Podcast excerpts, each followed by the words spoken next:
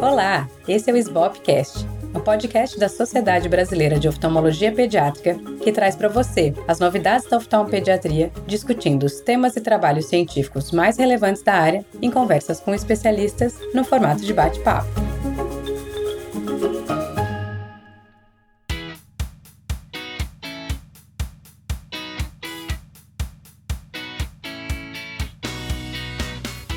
Eu sou a Júlia Rosseto, atual presidente da SBOP, e hoje eu vou falar com o Dr. Rodrigo Godinho, que é ex-presidente da Soblec, chefe do Departamento de Lente de Contato do Instituto de Olhos de Belo Horizonte, do Banco de Olhos de Sorocaba e do Hospital Evangélico em Minas Gerais, além de ser o coordenador do curso Kleber Godinho de Lente de Contato.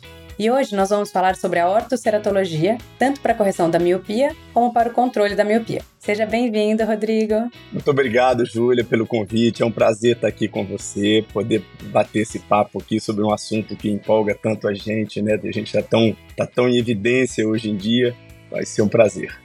E, Rodrigo, eu vou começar fazendo uma confissão que antes de dividir uma mesa com você no último congresso da Soblec, eu não indicava ortoceratologia para correção da miopia dos meus pacientes. E eu comecei a ouvir a, experiência de vocês e todo mundo falando tão bem, e principalmente falando que aqueles que não indicavam ortoceratologia para os seus pacientes podiam estar tá negligenciando o cuidado deles e privando eles de um tratamento que podia ser o melhor tratamento para aquele caso. Então isso me fez pensar muito e eu falei, olha, a gente, né, que é, é oftalmopediatra ou oftalmologista que atende criança, a gente abrange uma seara muito grande de doenças e de condições e às vezes a gente não tem essa noção das subespecialidades, né? Então, por isso que eu quis trazer esse episódio, porque eu acho que talvez isso que eu pensei seja o pensamento de muitas das pessoas que ouvem a gente. Então, eu queria que você começasse pelo básico, explicando o que é a ortoceratologia, como ela funciona e um pouco da sua trajetória, desde quando você tem experiência com isso, você, sua família toda, se você puder contextualizar isso só para a gente começar. Não, Júlia, é um prazer. E, e tenho que começar dizendo que a recíproca é verdadeira com relação às outras subespecialidades também, né? A gente está tá, tá tão ultra especializado, né, que a gente tem às vezes a dificuldade de acompanhar todas as, as inovações. Com relação à questão da horta, eu acho que é isso que a gente até deixou claro naquela participação que a gente fez em conjunto. E eu acho importante que a gente separe a ortoceratologia em dois momentos distintos, né? Ou seja, a gente tem o momento antes do surgimento dessas lentes que hoje em dia são fabricadas no Brasil, onde você tinha um material muito caro, você tinha uma lente importada, você tinha dificuldade de acesso, você tinha um tempo de espera muito longo entre o teste e a entrega da lente. Os resultados, como a gente tinha uma limitação de produtos disponíveis, os resultados, eles eram difíceis da gente às vezes acompanhar, controlar, promover as mudanças necessárias, e hoje em dia a gente vive um universo totalmente diferente, com as lentes trazidas para o Brasil, tanto Paragon CRT quanto as lentes da Solótica, que tem de fato facilitado muito o nosso dia a dia e diminuído muito o custo dessa, é, desse procedimento. Né? Além do mais, e tenho certeza que estou falando provavelmente para um público muito interessado na questão do controle da miopia, né? ou seja, o uso da ortoceratologia auxiliando nesse controle da progressão da miopia, mas por outro lado, a ortoceratologia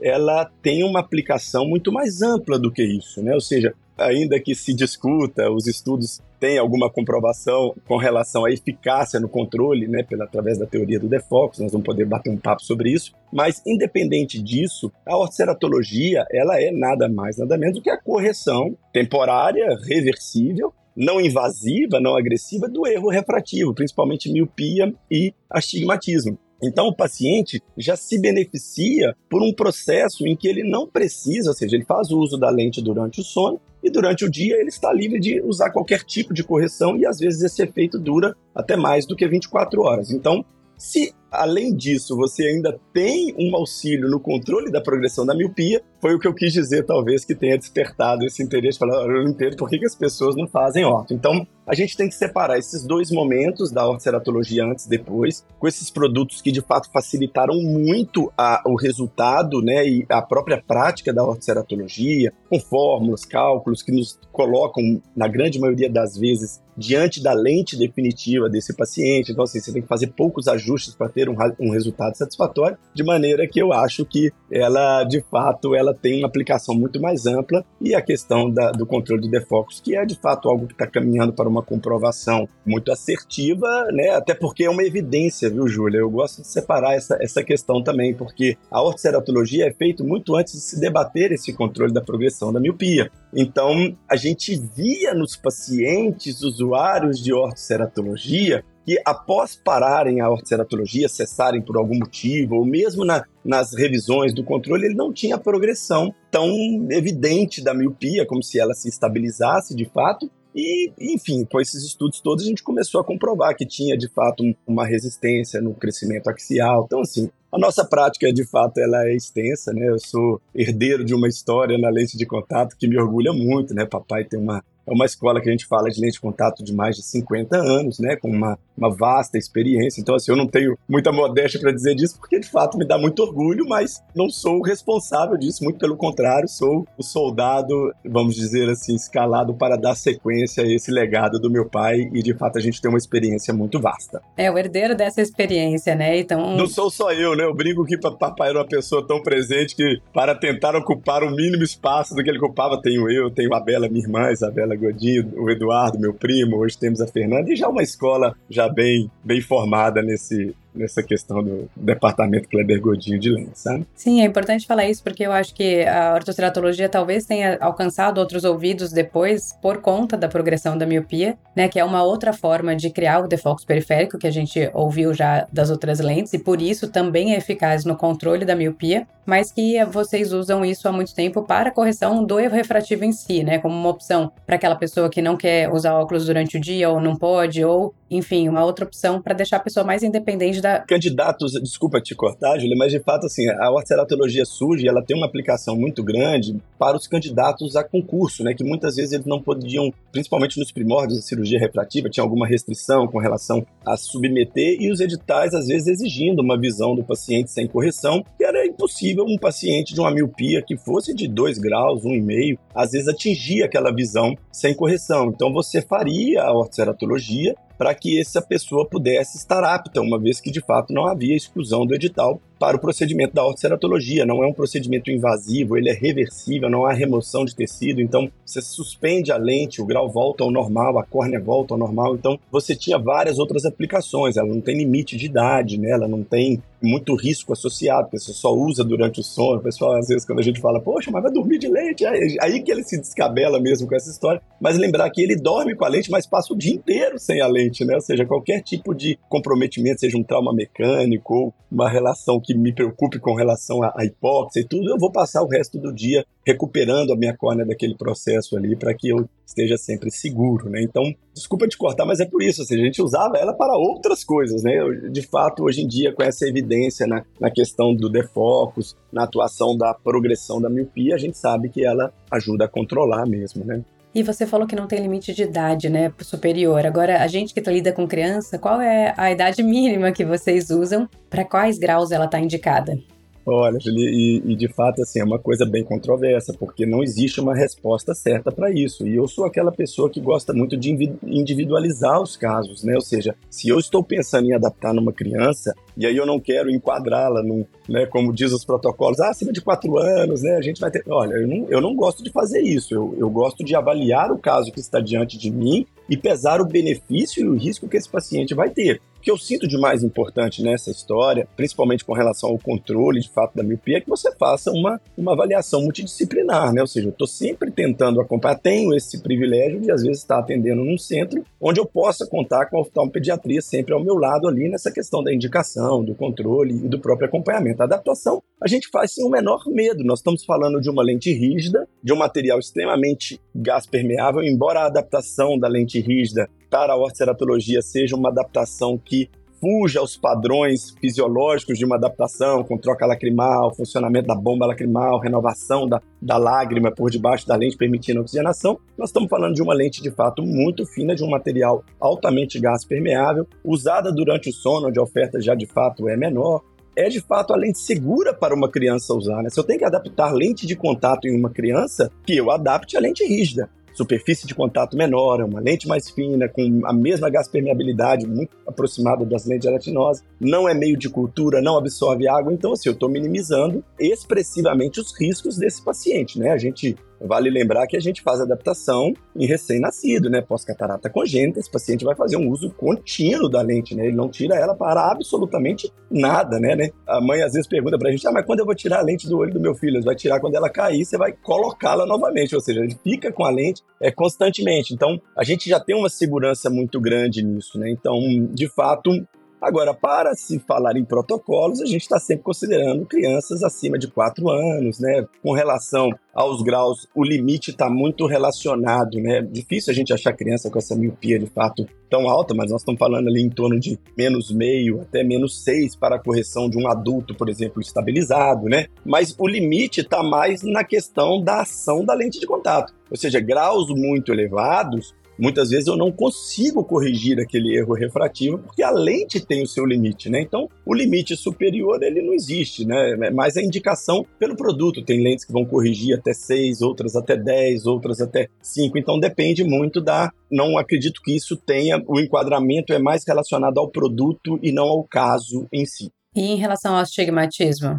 O astigmatismo, a gente tem uma determinada regra e ela corrige o astigmatismo, são lentes próprias para isso, né? Você costuma ter uma lente feita para também a correção do astigmatismo, que a anatomia dela simula aquele astigmatismo. Lembrando que é o astigmatismo corneano, né? O uhum. astigmatismo uhum. interno eu, eu, muitas vezes não consigo é, fazer essa correção porque a lente não vai me dar esse efeito da correção da topografia, é, me permitindo aquele erro, a correção daquele erro refrativo. Então, para os astigmatismos que estão inseridos na toricidade da curvatura da córnea, né, a curvatura tórica, é, a gente fala também num limite até 1,75, geralmente é o que está ali enquadrado nos limites de atuação de cada lente. Mas, de novo, te digo a mesma coisa, né? Eu estou sempre tentando, gosto de me aventurar nisso. Eu já corrigi astigmatismo superior a 2,5 graus, 3 graus, então isso existe, esse efeito ele é visível, mas o mais importante do que o grau específico do astigmatismo que a gente consiga corrigir é a gente entender que esse astigmatismo ele deve representar em torno de um terço do grau esférico. Então, se eu tenho 6 graus de miopia, eu poderia ter até 2 de astigmatismo, é um caso relativamente tranquilo para que a gente promova a correção. Mas, enfim, né, a gente não fica é, limitado a essas condições, esses balizamentos, né? Eu acho que ali está tá englobando aquilo que a gente vê de mais comum, né? O que é o mais, o mais assertivo, mas não quer dizer que alguém que esteja fora desse balizamento não vá ter um benefício um resultado positivo, né?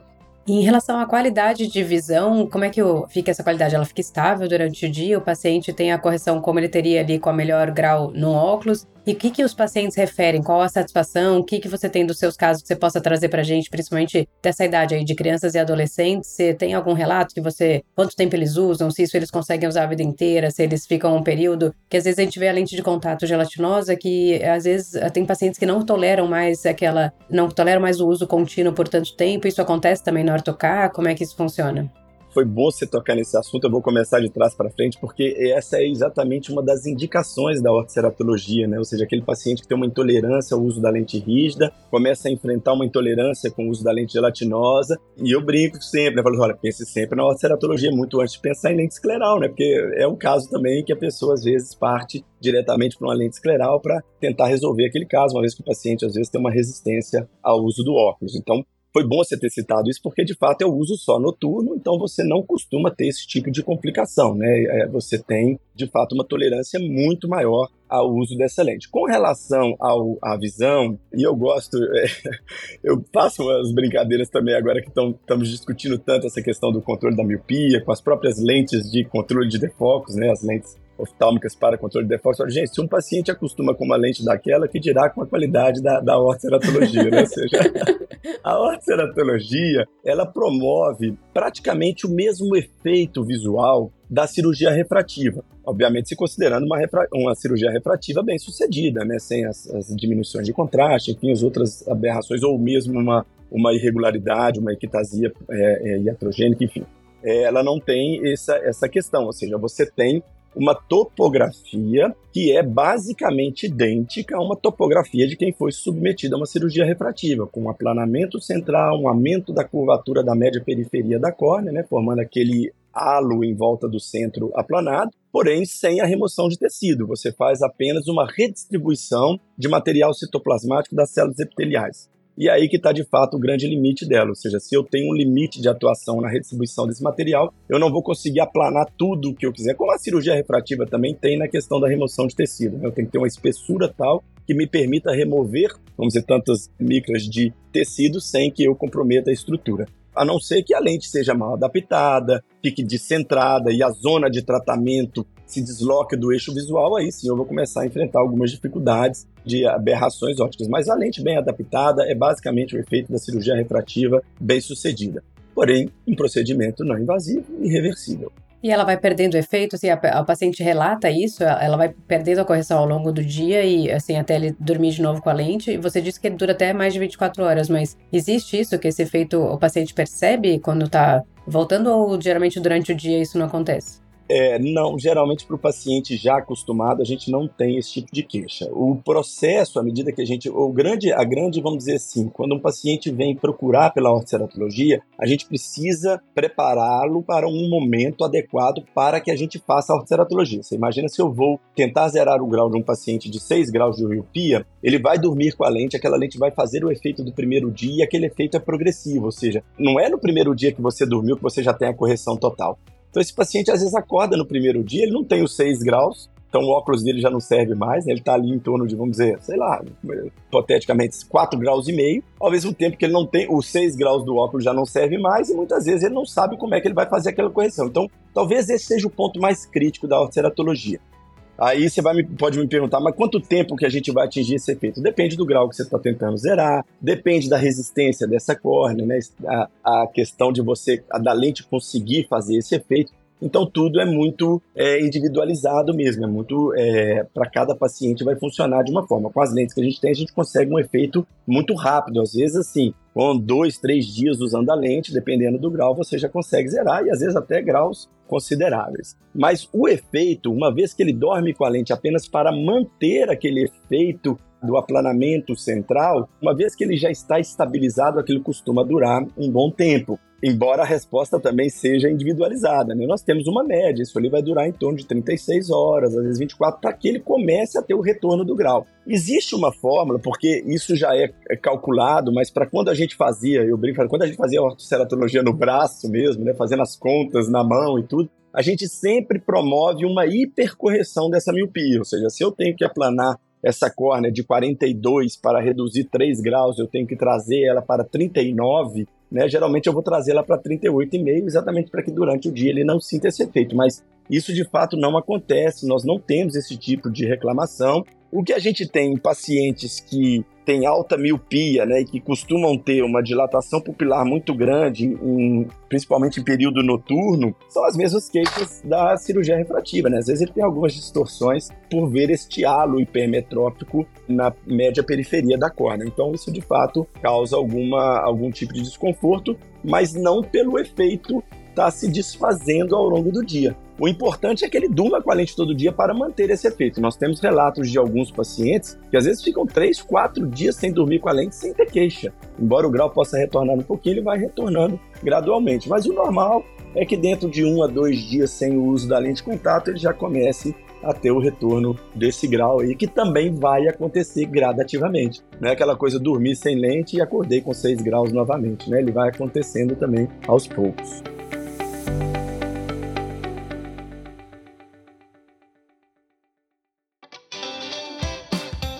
E conta um pouquinho como é que esses pacientes relatam né, essa experiência, os seus pacientes, se eles usam isso por muito tempo, se eles têm que trocar essa lente com frequência e se a manipulação dela é diferente de uma lente rígida ou se é igual. É, a manipulação na verdade não muda muito, é mais a frequência do uso, né? Então esse paciente tem que fazer o mesmo processo de, de higienização, a colocação, ela a única coisa que difere é que a gente pede para colocar esta lente com preenchida de algum líquido, né? Porque ela, nós não falamos sobre isso, mas ela é uma lente que tem uma anatomia de adaptação. Eu falei que ela foge um pouco do padrão da adaptação da lente corneana normal, porque ela é uma lente apertada. Então ela não promove a troca lacrimal. É exatamente o fato dela ser apertada é que faz com que ela funcione como um circuito hidrostático fechado, como se fosse uma ventosa, né, o desentupidor de pia. Ele agarra ali no olho do paciente, isso vai fazer com que ele submeta esse circuito às forças internas do circuito. Por isso que eu tenho um gradiente de pressão entre o centro e a média periferia, promovendo essa redistribuição de epitélio. Então, assim, para que eu tenha um efeito benéfico, geralmente para a colocação da lente a gente pede para o paciente colocar uma, uma gotinha de, de soro fisiológico, de um, de um lubrificante, para que ele não corra o risco de colocar essa lente com uma bolha de ar lá dentro. Né? Então, de manuseio, a diferença é basicamente essa: a colocação é praticamente a mesma, a retirada também, embora ela possa ter um pouquinho mais de dificuldade, porque ela é uma lente um pouquinho mais agarrada, mas também ninguém relata uma dificuldade absurda. Os cuidados seriam basicamente é, iguais ao da lente da lente rígida, né? Ou seja, não teria tanta diferença. A outra pergunta que você me fez foi de como os pacientes, se ela troca, se eles têm que fazer uma troca frequente e a satisfação deles, assim, como, se eles usam por muitos anos, se você tem pacientes que eles transitam de um tipo de tratamento para outro, ou quem fica na ortoceratologia fica nela e não sai mais. Júlia, a experiência é exatamente essa. Quem faz ortoceratologia não sai da ortoceratologia, a não ser que seja de fato um caso resistente, de insucesso. Eu brinco e falo assim: não tem um paciente que não se adapta, tem aquele que desiste, né? Então, às vezes, durante o processo, alguém pode desistir, mas aquele que tem o resultado da ortoceratologia é praticamente inexistente, a não ser que enfrente alguma complicação, que são pouquíssimas, né? Com relação a deslocamento, a tensão palpebral muito efetiva, às vezes durante o sono a lente não centraliza, alguma coisa desse tipo. Mas aquele que tem um bom efeito, ele faz a ortoceratologia para nunca mais largar, né? A gente faz a ortoceratologia em paciente presbita fazendo, às vezes, monovisão, né? A báscula, né? Ou seja, eu faço, às vezes o paciente é míope, eu faço a correção de um olho só, né? E deixo ele com aquela é, visão de perto. Com relação à troca, que você perguntou, essa é outra grande dificuldade, porque o paciente, ele sempre imagina que o vencimento da lente está associado a horas de uso, né? É como se fossem os quilômetros rodados, né? E de fato não é. O material mesmo é que vai envelhecer. É claro que com uso menor você vai ter menos impregnação, o material pode ter uma durabilidade maior. Mas a gente sempre vai estar tá pensando numa troca entre um a dois anos. O difícil, e principalmente pela cultura, porque essas lentes eram muito caras no início, então os pacientes que já usavam antigamente é de fato ele está convencido a trocar, porque muitas vezes a lente está dando o mesmo efeito, ele não tem, não sente necessidade nenhuma daquela troca, né? ele não enfrenta problemas porque durante o dia ele não está com a lente no olho, então ele não está percebendo aquela questão da lente que incomoda, que está mais impregnada, que tem um acabamento já mais áspero, então ele não sente ela porque ele só usa ela durante o sono e durante o sono o conforto é muito grande, né? Eu sempre brinco, falo assim, ó, você quer pedir um paciente para, quer fazer com que o paciente se adapte a uma lente rígida, normal, convencional, nos primeiros dias, mesmo que você não seja adepto a dormir com a lente, deixa ele dormir nos primeiros dias, porque ele vai acostumar, porque durante o sono a lente não incomoda. A lente vai incomodar ele durante o dia, com piscar, o movimento sobre a córnea. Então, às vezes a dificuldade está em convencer o paciente da importância da troca periódica, né? Porque muitas vezes com a miopia estabilizada, e diga-se de passagem, esse foi o grande alerta para os, os pacientes da ortoceratologia, é que esses pacientes faziam a numa idade em que a miopia deveria progredir, e ao, durante o uso a gente não via a, a, progressão, ou seja, não havia necessidade de uma troca da lente pela mudança de grau, né? Ou seja, se minha miopia aumentou eu tenho que botar uma lente mais plana para fazer aquela correção. Então você não tinha essa variação de grau de maneira que você percebia, provavelmente não está tendo uma progressão dessa miopia. A dificuldade está muito mais em convencer o paciente que está sob um bom efeito da ortoceratologia a promover essa troca. Mas o certo é considerar a validade do material. Então, em torno de um a dois anos, é importante que a gente pense em estar tá trocando essa lente de contato. E assim, a gente que é oftalmopediatra, que trabalha com criança, a gente está muito acostumada a refazer a refração, né? Então, a gente cicloplegia, na consulta e vê. Nesses pacientes, como é que você faz esse acompanhamento? Porque ah, você vai fazer a refração, ele vai estar sobre o uso da lente. Então, assim, em tese, se ele está 100 grau ali, você presume que a miopia não está aumentando. Mas você, periodicamente, você suspende o uso para ver o grau efetivamente ou enquanto está corrigindo, você simplesmente faz o exame sob efeito da ortocar? Na verdade, assim, se a gente quisesse de fato falar sobre o erro refrativo e a progressão, a gente deveria suspender a lente e, de novo, vamos enfrentar um grande obstáculo, porque a suspensão da lente com acompanhamento de topografia progressiva, ou seja, periódica, né? Ou seja, eu tiro a lente hoje, vou avaliá-la daqui uma semana, provavelmente ele não vai ter voltado à topografia normal, então eu tenho uma dificuldade com relação ao acompanhamento desse grau desse paciente. Hoje em dia, que a gente pensa muito no controle da miopia, a gente faz mais pelo controle do diâmetro anteroposterior, porque é muito difícil, é muito penoso para esse paciente você fazer uma suspensão da ortoceratologia para que depois ele volte. Até porque você não sabe quando você terá diante de você, de fato,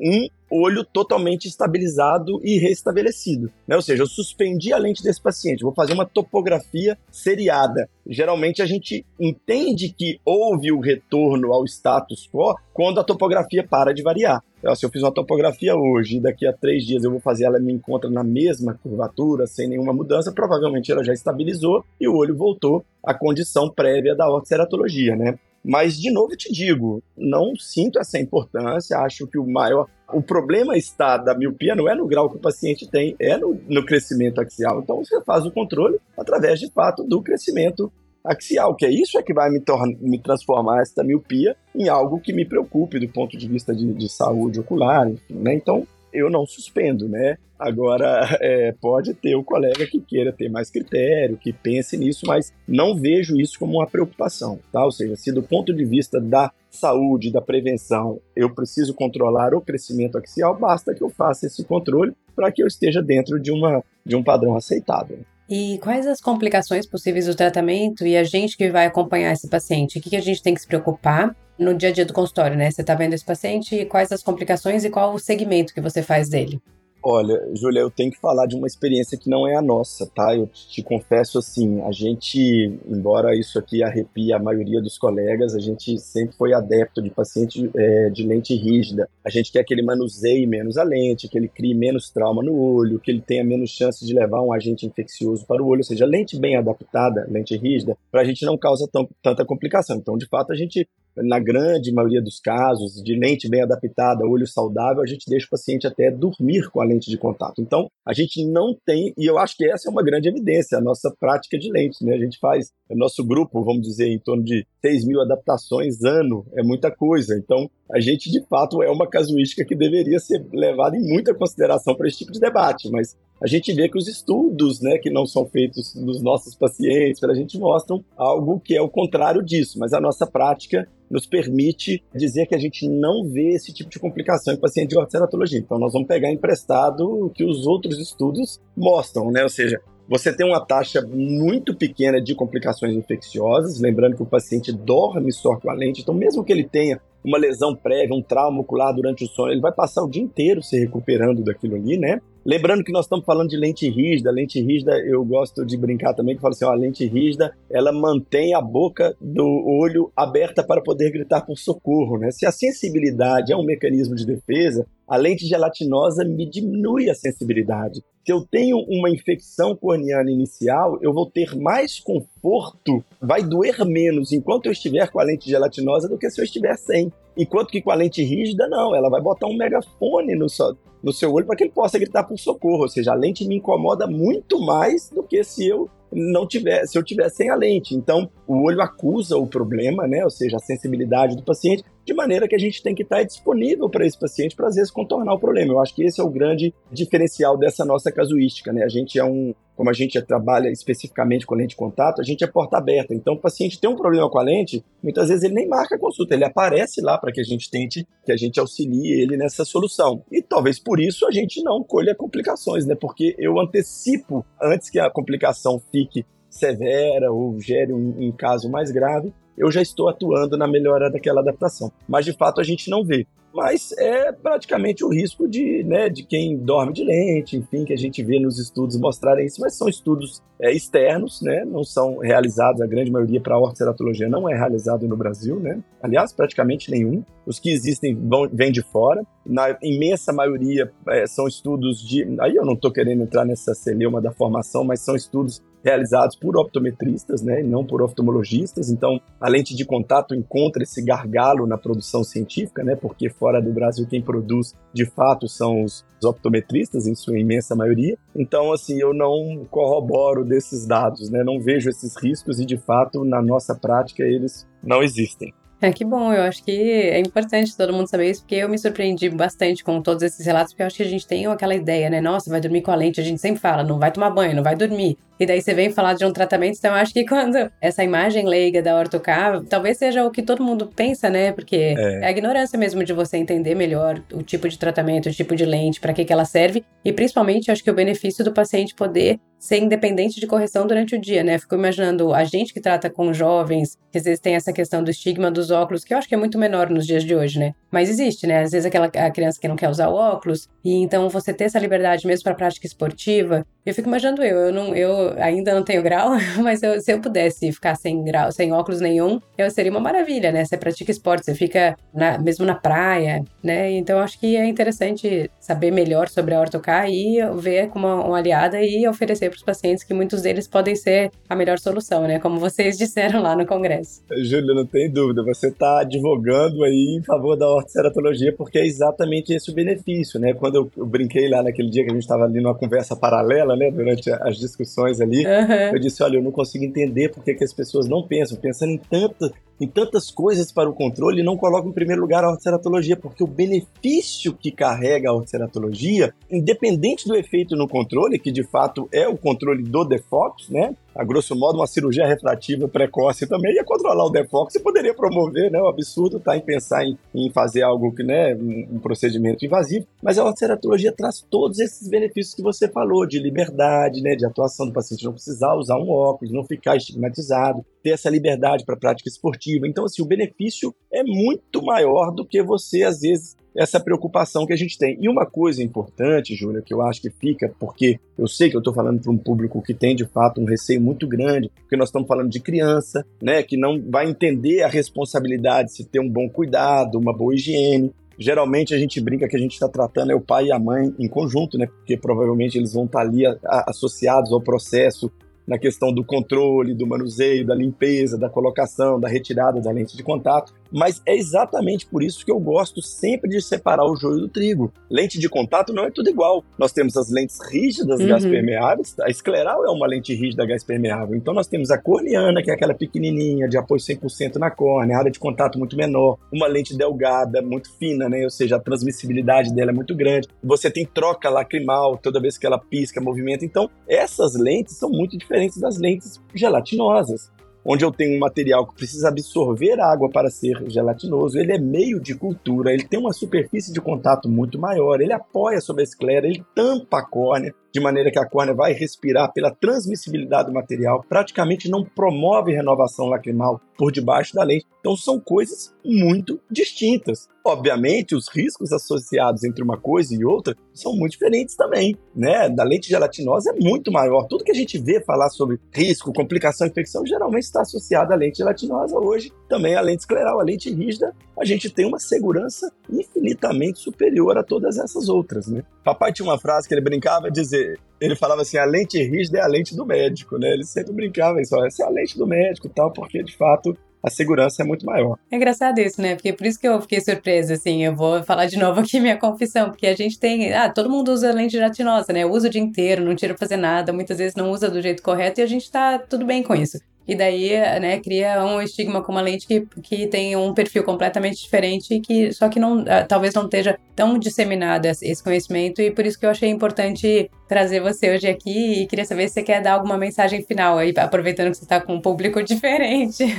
Não, é um prazer estar aqui. Tem tantos amigos da oftalmopediatria que, de fato, assim, está sendo um prazer imenso. Eu, eu ia, inclusive, fazer uma piadinha que o papai falava muito, né? Que ele falava assim, o problema da lente gelatinosa é que ela é confortável, senão todo mundo usava lente rígida. Era uma piada, um modo de dizer que olha, o conforto, né, é, fez com que todo mundo partisse para isso. Então, é você falou, a gente vê todo mundo usando, né? Coloca sem critério e também aquela história, né? Às vezes o problema eu vou ter mais tolerância com a lente gelatinosa. Então eu acho que de mensagem, principalmente com relação a esses riscos, é a gente separar essa coisa de, do universo das lentes de contato, né? O joio do trigo. Uma coisa é a lente é rígida, outra coisa é a lente gelatinosa. E fica a mensagem de que, de fato, as pessoas que estão interessadas nessa questão do controle da miopia têm alguma atenção para a ortoceratologia, porque a ortoceratologia é um procedimento hoje muito simples, no sentido de que a gente tem fórmulas muito eficazes para a gente poder estar próximo da lente definitiva desse paciente. E a gente tem materiais muito bem desenvolvidos para que a gente possa fazer as alterações no processo de personalização da lente para aquela adaptação em si. Então, aquilo que pode para fazer uma apresentação fica parecendo um bicho de sete cabeças. Ela não é mais além de todos esses benefícios. Então, se a gente pensa em atuar no controle, a gente deve abrir o leque de possibilidades para todas aquelas possibilidades que estão de fato na mesa e pesar os prós e contras. E, e de fato eu vejo na ortoceratologia uma coisa muito além do controle da miopia. Eu penso isso, sabe? E muito acessível hoje em dia por questão de custo, enfim. É, eu ia te perguntar isso agora, que a gente, você falou que era inacessível, mas e como é que é o custo dela, indiferente uh, em, em, comparação com as gelatinosas ou com as rígidas? É, ela, ela basicamente, hoje em dia, ela tem um custo similar a uma lente especial para ceratocone, né? Vamos dizer aí uma Best Fit, uma Rosica, uma Century essas lentes especiais para ceratocone é um custo, hoje em dia, similar. Essas lentes são fabricadas no Brasil, né? Embora algumas delas tenham esse royalty internacional né, do inventor e tudo, mas elas são fabricadas no Brasil, então isso de fato transformou essas lentes em lentes muito acessíveis.